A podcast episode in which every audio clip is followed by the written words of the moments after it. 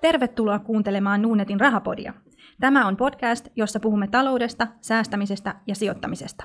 Podia vetävät Nuunetin talousasiantuntija Martin Paasi sekä yhteistyökumppanuuksista vastaava Miikka Luukkonen. Sinä päätät podin sisällön, joten ehdota aiheita Twitterissä hashtagilla rahapodi tai lähetä sähköpostia osoitteeseen rahapodi@nuunet.fi. Yksi jakso kestää noin 20 minuuttia ja se julkaistaan yleensä torstaisin. Jaksoja voit kuunnella osoitteessa nuunet.fi/rahapodi tai iTunesin tai Soundcloudin kautta.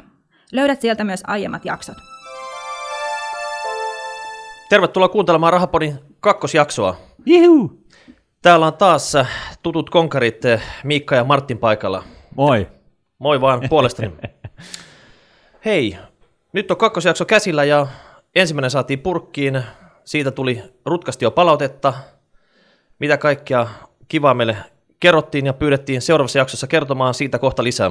Joo, ja enimmäkseen tuli ihan niin kuin rakentavaa positiivista palautetta, että niin kuin sanottu, niin tässähän itse kukin meistä vähän niin kuin ikään kuin harjoittelee, että jatkossakin niin pistäkää palautetta vaan tulemaan, niin ehkä tämä formaatti tästä, tai todennäköisesti vaan paranee.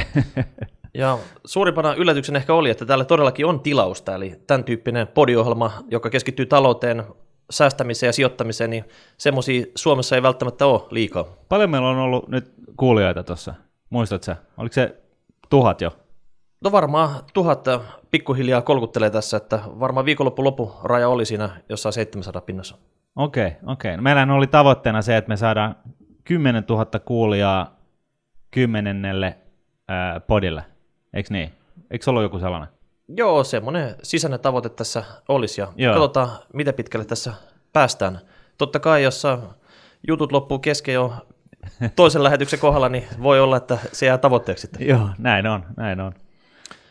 Hei, kerrottaisiko tässä alkuun, että mitä aiheita tänään oli tarkoitus tarkemmin käsitellä? Joo, eikö se ollut, niin käydään nopeasti vähän saatua palautetta, ajatuksia, palloillaan vähän niin kuin meidän omia mielipiteitä edellisestä lähetyksestä ja sitten puhuttaisiin sellaisesta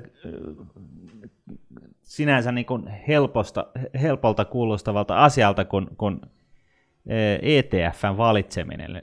Eli monet on multa kysynyt sitä, että okei, että mä oon ostanut nyt tämän indeksisijoittamisen mantran, mutta kun niitä on niin tuhottomasti tuolla markkinoilla, että mistä sen tietää, minkä pitää valita, ja ei se ihan helppoa olekaan. Joo, tämä on iso aihe tänään, ja lähdetään ihan alusta liikenteeseen, koska niinku sana ETF:kin voi osalle porukasta olla, että mikäs tämä lyhenne on muiden joukossa sitten. No näinhän se on.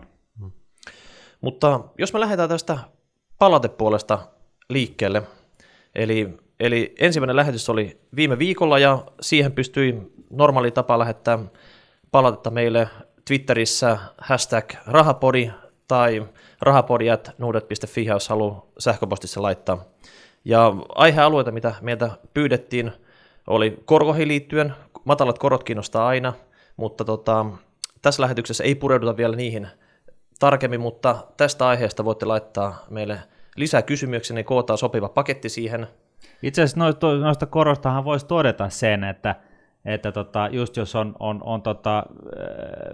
niin kuin rahalle käyttöä lähitulevaisuudessa ja miettii sitä, että mihin ne rahat kannattaisi lyhyellä aikavälillä laittaa, eli siis niin kuin vuosi 2, niin nythän on poikkeuksellisesti sellainen tilanne, että mitä nyt tällaisen sijoituspalveluyrityksen Jaannu ei ikinä pitäisi myöntää, mutta tuollainen niin kuin mahdollisimman hyvin tuottava pankkitili niin voi olla ihan kova sana. Poikkeuksellisesti. Ja tämähän johtuu ihan siitä, että kun on niin kuin korot todennäköisimmin nousee kuin laskee tulevaisuudessa, niin kun korot nousee, niin silloinhan se korkosijoitukset tuotto laskee, ja nyt eletään tällaista poikkeuksellista korkoriskin aikaa. Mm. Ja tästä korkosijoituksessa varmaan kaiken näköisiä eri korkokategorioita ja miten koron nousu ja lasku niihin vaikuttaa sitten, niin me voidaan pureutua näihin sitten tarkemmin sitten. Yes. Sitten oli myös, meitä kehotettiin antamaan kiinnostavia aiheita, oli laatuyhtiöt, miten niitä pystyy stockpicking-metodilla poimimaan, mitä tämmöisiä laatuyhtiöt olisi, Sitten termi osinkoaristokraatit. Tähänkin varmaan voidaan palata myöhemmässä vaiheessa. Joo, ja varsinkin yritetään huijata toi Jukka Oksaharju mukaan tähän, niin saadaan oikein guruaineesta neuvoihin. Joo, yritetään tehdä tämän kunnon syksyn osinkospesiaali. Joo. Siinä vaiheessa, kun voidaan ottaa katsaus ensi kevään osinkoihin. Sitten viime kerralla lupasimme vähän palata tähän Volkswagenin ongelmiin esimerkkitapauksen johdossa sitten. Se on varmaan kaikille nyt rupeaa olla pikkuhiljaa tuttu, mitä siellä on tapahtunut. On tapahtunut huijaus, kiinni jääminen, myöntäminen ja nyt on se, miten saataisiin markkinoiden luottamus palautettua. Jaa. Se onkin kova kysymys, mutta toisaalta täytyy muistaa, että historiastakin löytyy tällaisia keissejä, missä kun hommat on mennyt mönkään niin sanotusti, missä ollaan osattu hoitaa tällainen tilanne esimerkillisesti. Tunnetuin on ehkä automaailmasta, niin näyttää pikku Amersun kaatuminen autolehdistön testissä, väistötestissä. Mersuhan hoiti sen jutun niin hyvin, että siitä on tullut jonkunnäköinen kouluesimerkki siitä, miten tällaiset bloopersit pitää hoitaa. Silloin ei varmaan ollut kyllä 11 miljoonaa A-mersua tuolla jo liikenteessä, että niitä piti modifioida jälkikäteen. Että... Ei, mutta oli varmaan 11 miljardia laitettu sen A-mersun kehittämiseen. Että no se voi olla. Mutta Volkswagenin osalta sehän on kuin pieni valtio. Sillä on yli 200 miljardia euroa liikevaihtoa ja siinä on helpot johtajavaihtokset tehty.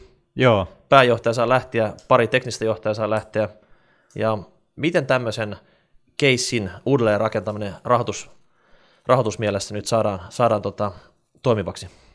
No siis niin kuin sä sanoit tuossa, niin kyse on luottamuksen palauttamisesta ja luottamus on siinä mielessä hankala, että siinä kestää niin kuin vuosia sen rakentamiseen ja se hävitään yhdellä kerralla.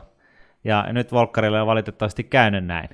Ja se, mikä tässä niin kuin tekee tästä asiasta niin hullunkurisenhan on se, että tosiaan heillä Volkswagenilla on ollut insinööritiimi kehittämässä tällaista järjestelmää, jolla auto tunnistaa, kun sen päästöjä mitataan, jolloin se asettaa säädöt sellaiseen asentoon, että päästömittaukset näyttävät paremmalta kuin mitä ne ovat. Eikö tämä insinööri mielessä, niin tämä on hieno keksintö?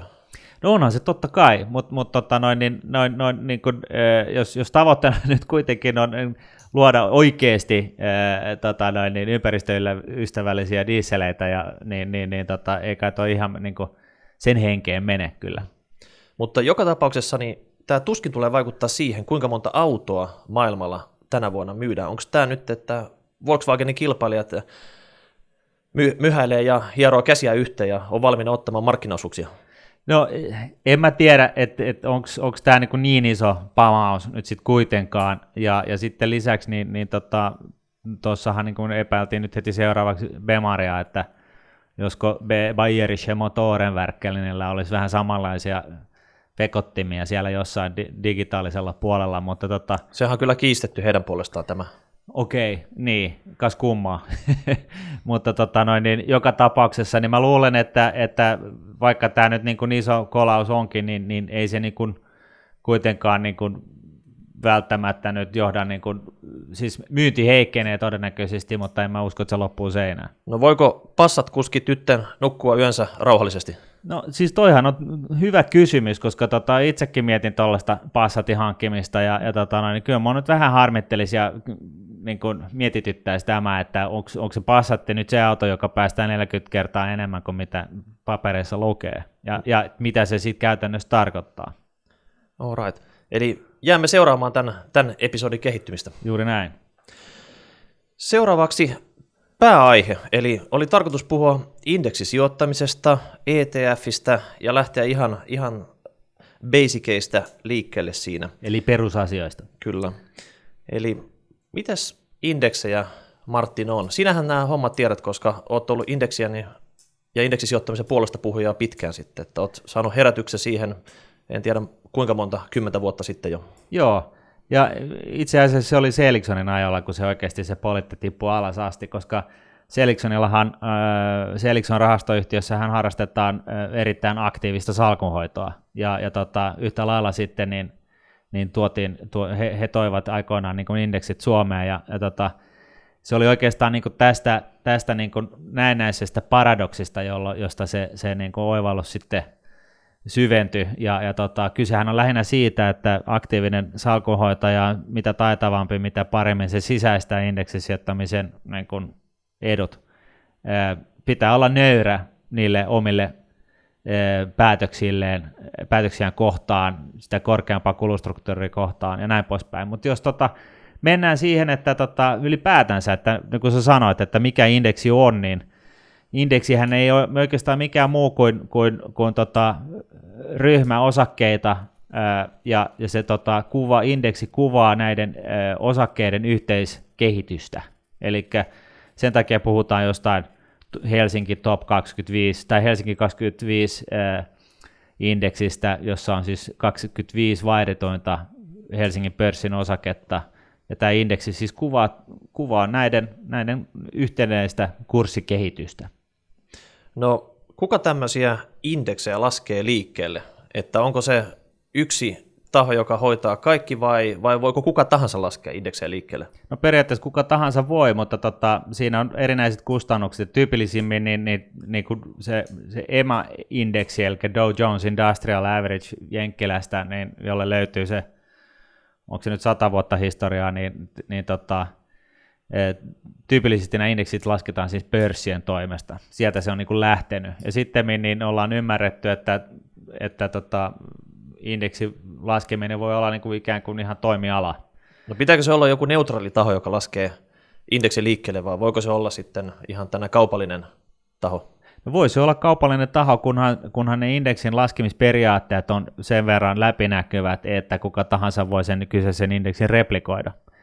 Ja indeksin laskeminenhan nyt ei ole ihan helppoa, varsinkaan kun tulee sitten näitä yritystapahtumia sun muita ja osingonmaksuja ja näin poispäin, niin se on yllättävän haastavaa puuhaa, ja itse aikoinaan, kun olin pääanalyytikkona Helsingin pörssissä ja vastuussa Helsingin pörssin indekseistä, niin samaan aikaan niin tämä Stoxx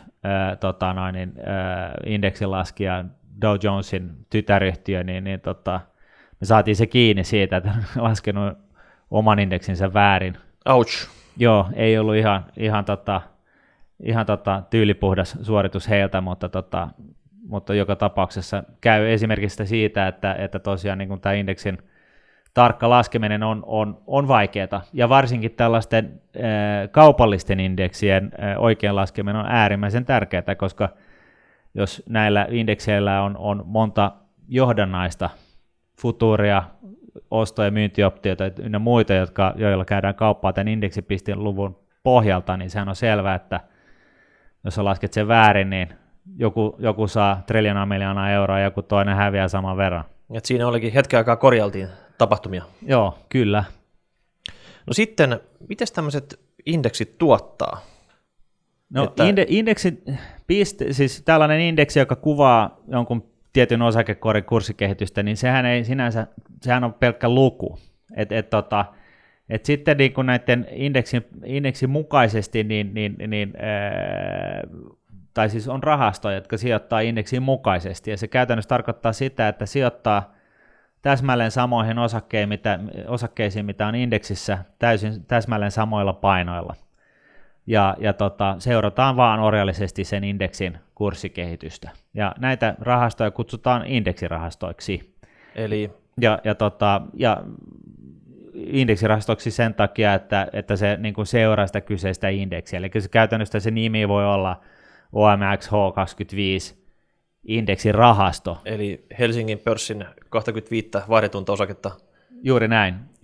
Ja sitten tämä NS-uusi tuote ETF, eli Exchange Traded Fund, niin se ei ole mitään muuta kuin rahasto, jonka osuuksilla voidaan käydä kauppaa pörssissä, ikään kuin Nokian osakkeella. Eli, okei. Miten indeksit ja ETF:t suhtautuu toisiinsa? No, tarkoitus on yleensä, että ne suhtautuu toisiinsa mahdollisimman hyvin, eli tällaisen ETF-indeksirahaston sen arvonkehitys tulisi seurata sitä indeksiä mahdollisimman tarkasti. Se on niin kuin se pääperiaate, koska se on sellainen tuote. ja aina kun indeksissä tapahtuu muutos tyypillisesti neljännesvuosittain, niin rahaston pitää tehdä ne samat muutokset myymällä jotain osaketta ja ostamalla jotain toista osaketta tilalle. Eli omistamalla ETF:ää sijoittaja saa sen indeksin muutoksen itselleen sitten, että ei tarvitse omistaa samanlaista laajaa hajautusta itse ja tehdä monta transaktiota, vaan tämä ETF hoitaa sen sitten hajautetusti. Juuri näin, ihan samalla periaatteella kuin rahastokonsana. Eli sijoittajille käytännössä ei voi ostaa indeksiä, vaan ostetaan ETF. Se on se lähtöpiste. Näin se on. Ja sitten on olemassa tällaisia sopimuksia, joissa sovitaan siitä, että sä saat sen tulokehityksen, mitä indeksi tulee tuottamaan seuraavan vuoden ajan. Ja jos se menee ylös, niin sä saat rahaa, jos se menee alas, niin sä häviät rahaa, mutta se on niin kuin sopimus. Ja näitä kutsutaan futureiksi. Ja näitä on sitten niin kuin standardoituja kappaleita, eli ne on niin kuin tietyn mittaisia ja tietyn mittaisia aina ja näin poispäin. Niillä käydään jatkuvasti kanssa kauppaa. Futurit taitaa olla enemmän tämmöisen ammattisijoittajan työkaluja, toisin kuin ETF ehkä sopii myös piensijoittajalle. No juuri näin, eli futurit kun ne erääntyy ja jos ne on niin sanotusti pakkasella, niin sitten sä häviät ne rahat, mutta tässähän niin kun indeksirahastossa taas, niin kuin me tiedetään, niin lyhyellä aikavälillä osakekurssit nousee ja laskee, ja kukaan ei aikuisten oikeasti tiedä siitä, että mihin suuntaan ne menee milläkin aikajaksolla, mutta pitkässä juoksussa niin ne tuottaa keskimäärin sellaiset 7-8% nominaalituottoa ja nimellistuottoa, ja se on nyt aika lailla varmaa, kun on tullut katsottu takapeilistä 210 vuotta takaperin, niin ollaan nähty, että näin, tältä se nyt näyttää, ja tässä se piileekin se indeksisijoittamisen juju, ja oikeastaan osakesijoittamisen juju, että lyhyellä aikavälillä, jos ymmärtää, että osakekurssit nousee ja laskee milloin mistäkin syystä, mutta pitkässä jaksossa ne tuottaa, niin näin ollen niin säästäminen tulee hyvin helpoksi, sä vaan ostat ja unohdat. No sitten kysymys, että haluan sijoittaa vaikka jenkkiläinen, olen löytänyt sopivan indeksin, jonka tuotto riittäisi minulle. Samaa indeksiin sijoittaa monta ETF:ää. Mitä eroja tämmöisillä ETFillä on? No tällaisilla ETF-indeksirahastoilla, niissä on valitettavasti aika lailla eroja. Eli vaikka ne niin kuin sijoituspolitiikka voi olla se sama. Eli seuraa sitä indeksiä. Niin sitten näillä voi olla erinäisiä tällaisia pieniä vivahteita, jotka sitten sijoittajan kannalta on aika merkittäviä. Ja se päällisin puoli, se tärkein ehkä on se, että se rahasto sijoittaa oikeasti osakkeisiin. Tämä on nyt niin kuin, tästä on niin kuin montaa mielipidettä, mutta mä oon nyt vahvasti sitä mieltä, että sellainen rahasto, indeksirahasto, johon kannattaa sijoittaa, niin se on sellainen, joka sijoittaa niihin alla oleviin osakkeisiin. Ei tarvitse sijoittaa, niin kuin esimerkiksi jos se sijoittaa jonkun S&P 500-indeksin mukaisesti, niin se indeksirahasto ei välttämättä tarvitse sijoittaa kaikkiin 500 osakkeeseen. Mutta se, että se ylipäätänsä sijoittaa suurimman osan niihin osakkeisiin, niin se on niin kuin tärkeää.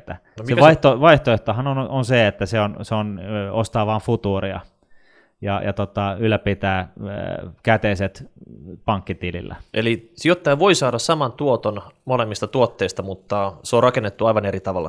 No, se on rakennettu eri tavalla, ja siinä jos se sijoittaa futuuriin, niin siinä on tiettyjä ongelmia. Eli ensinnäkin niin futurihan on laskenut liikkeelle joku pankki. Ja pankit nyt nykypäivänä, että kaikki tietää tämän, niin pankit voi mennä nuuriin, ja sitten jos ne menee nuuriin, niin se voi olla, että sieltä ei saakaan sitä tuottoa kuin mitä on kuvitellut.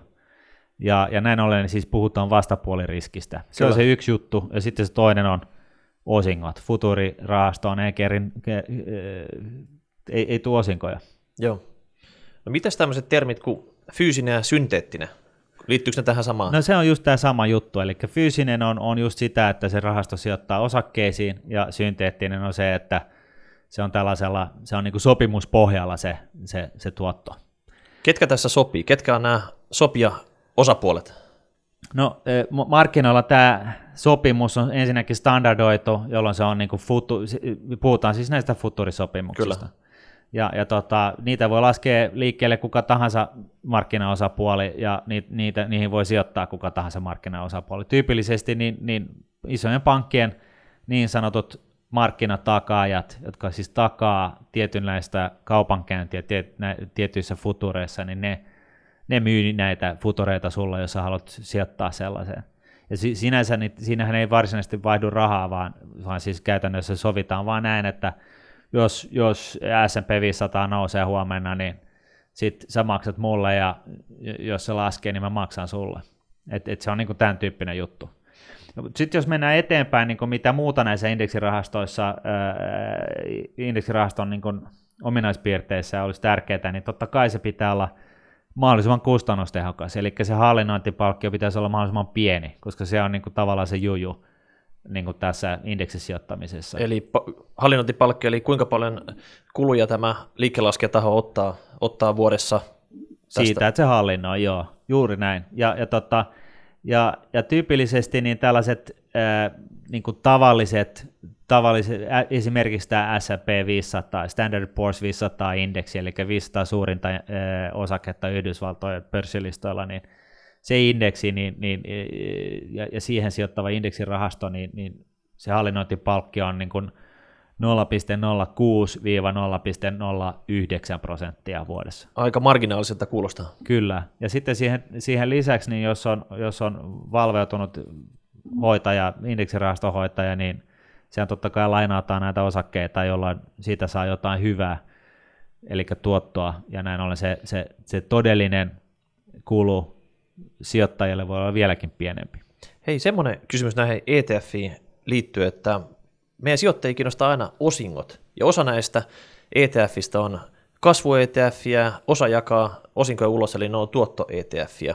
Joo, ja tämä onkin sitten ehkä se kolmas tärkein juttu, ja tämä niin kuin jää monelta epähuomiossa niin kuin huomioimatta,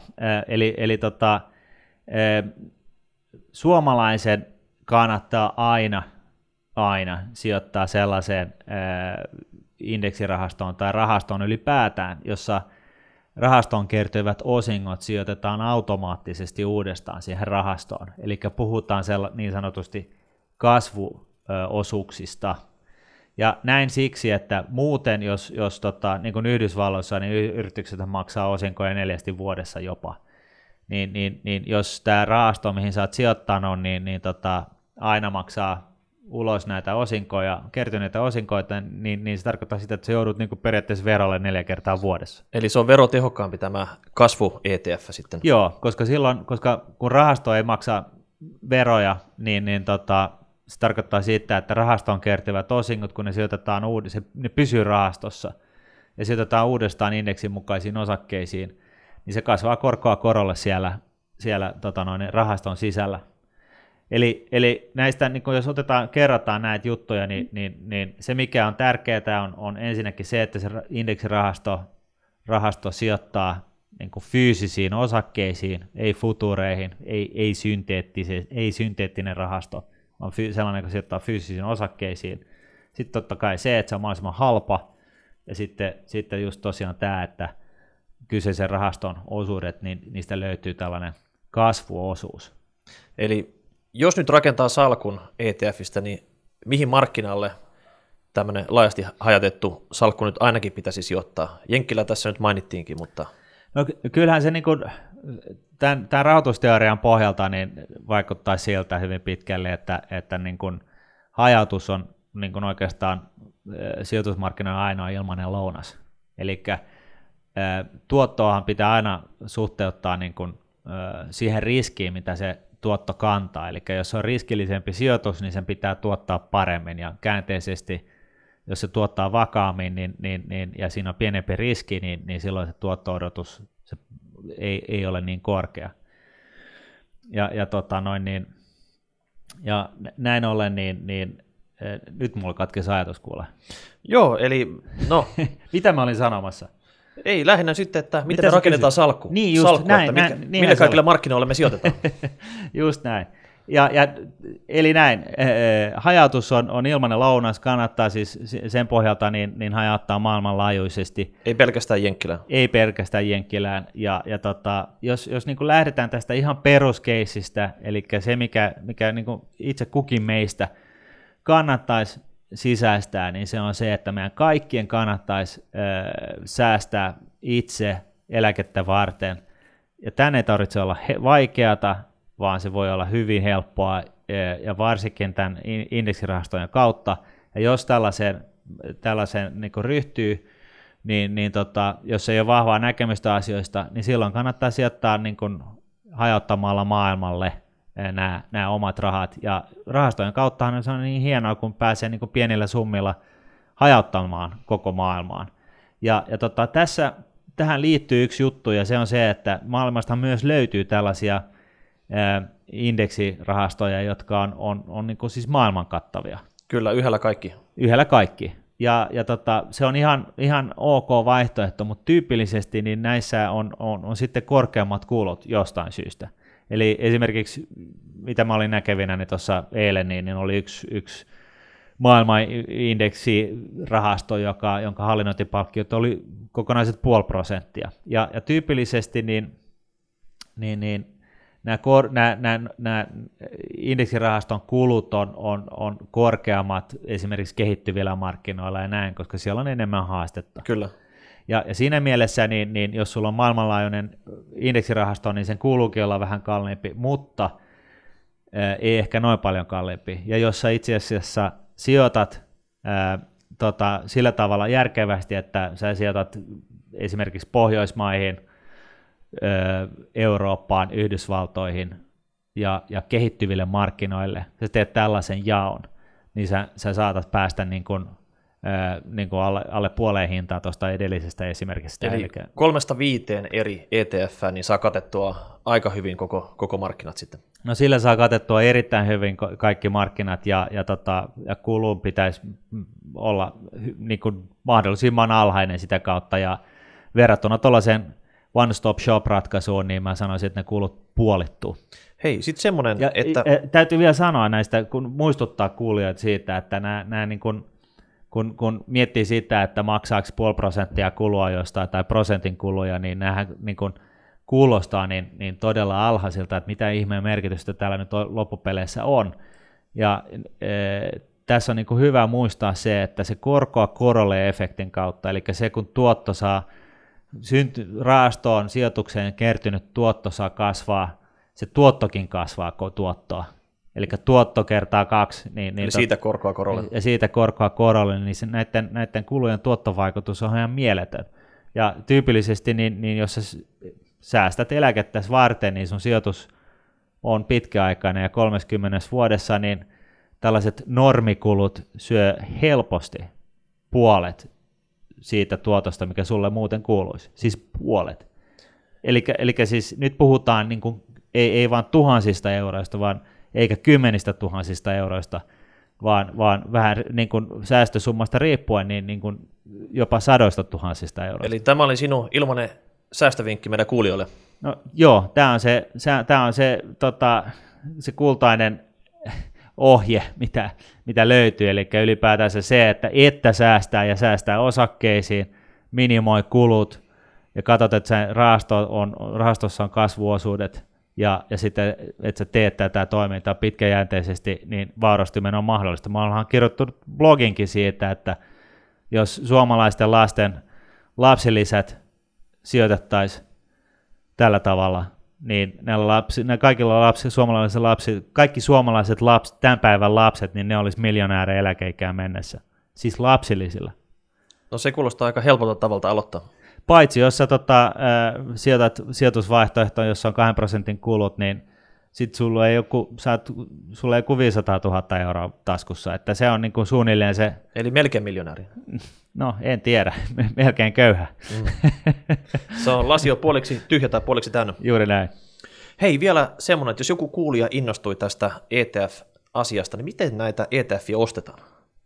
No niitä ostetaan ihan tavallisen osakevälittäjän kautta. Ja eli onko se yhtä helppoa kuin vaikka Nokian osakkeen ostaminen? No juuri näin helppoa se on. Ja sitten, että pääseekö niihin kiinni, niin se riippuu sitten osakevälitteistä. Mutta eikö se ole niin, että meillä on Nuunetissa, niin meidän kauttahan pääsee paitsi Eurooppaan ja Jenkkilään, niin Jenkkilään kiinni. Ja ETF-rahastoissa on sellainen mielenkiintoinen asia, että sun ei tarvitse välttämättä ostaa sitä kehittyvien markkinoiden ETF-ää kehittyviltä markkinoilta, vaan esimerkiksi joku Deutsche Bank tai BlackRock, niin ne on laskenut liikkeelle tällaiset rahastot, jotka on listoilla Frankfurtissa. Kyllä, siellä on muutama isompi toimija, jossa isommissa pörssissä käydään sitten kauppaan. Joo. Sitten tässä lopuksi vielä tästä aiheesta, niin onko sulla mitään omaa suosikki ETF:ää tai indeksiä? No on. Ja tämähän on niin hullunkurista, että vaikka mulla on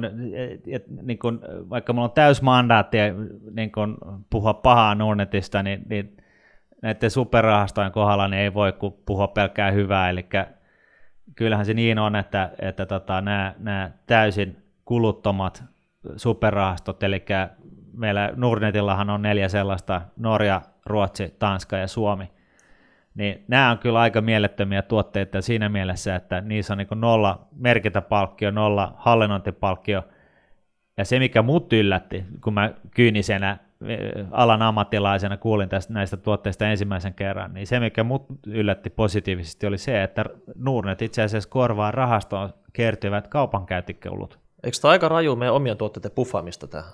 Toiminta nyt. En tiedä, mutta kato, mä saan olla mitä mieltä mä oon, niin mä käytän tilaisuutta röyhkeästi hyväkseni. Hyvä.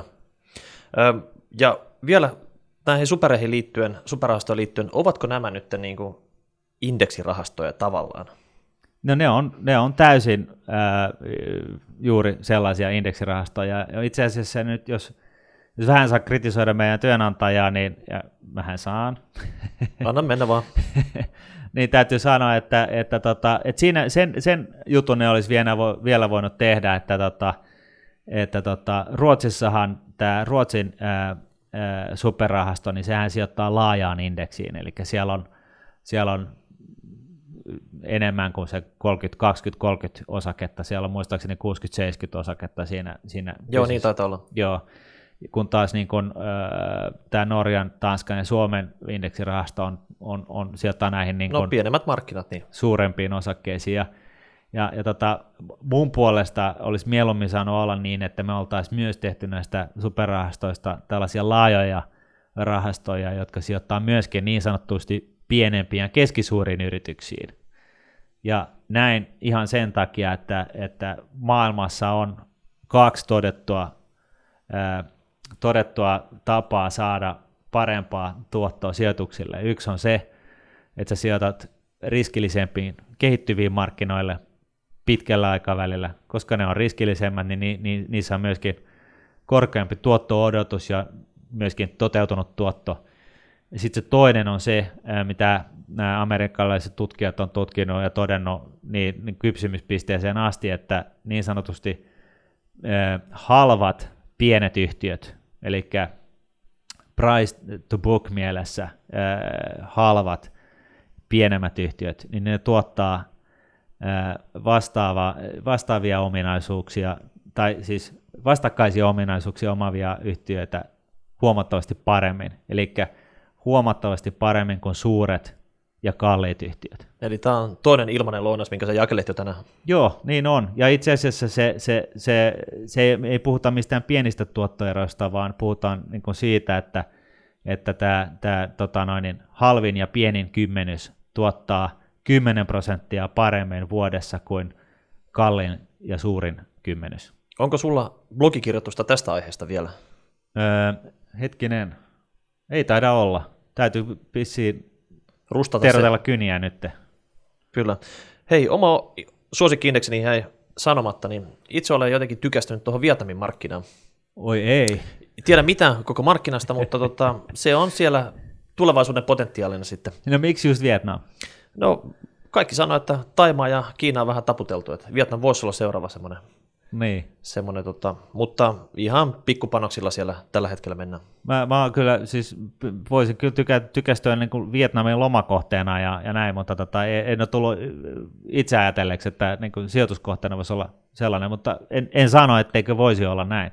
Ja Kiinassahan on itse asiassa, nyt kun on sitä lyöty sitä Kiinaa jonkun verran, niin Kiinassahan on sellainen tilaisuus olemassa, että tällaisia kulutushyödykkeitä tuottavat yritykset Kiinassa, niin se on niin kuin jonkunnäköinen foolproof-sijoituskohde siinä mielessä, että Kiinassa nyt on maailman suurimmat yhtenäiset kuluttajamarkkinat. 1,4 miljardia kiinalaista, niin sitä mukaan kun ne siirtyy sieltä köyhemmästä päästä vähän varakkaampaan keskiluokkaan, niin just tällaiset tuotteet, jotka on ei välttämättömiä, mutta kivoja, niin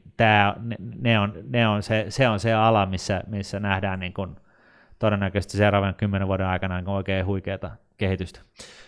Hei, aika alkaa pikkuhiljaa taas tältä erää loppua, mutta pyydetään nyt vielä palautetta.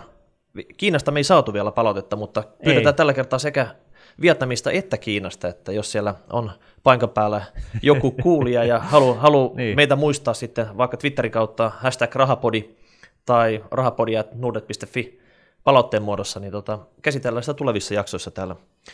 Mutta eiköhän tässä nyt päästy...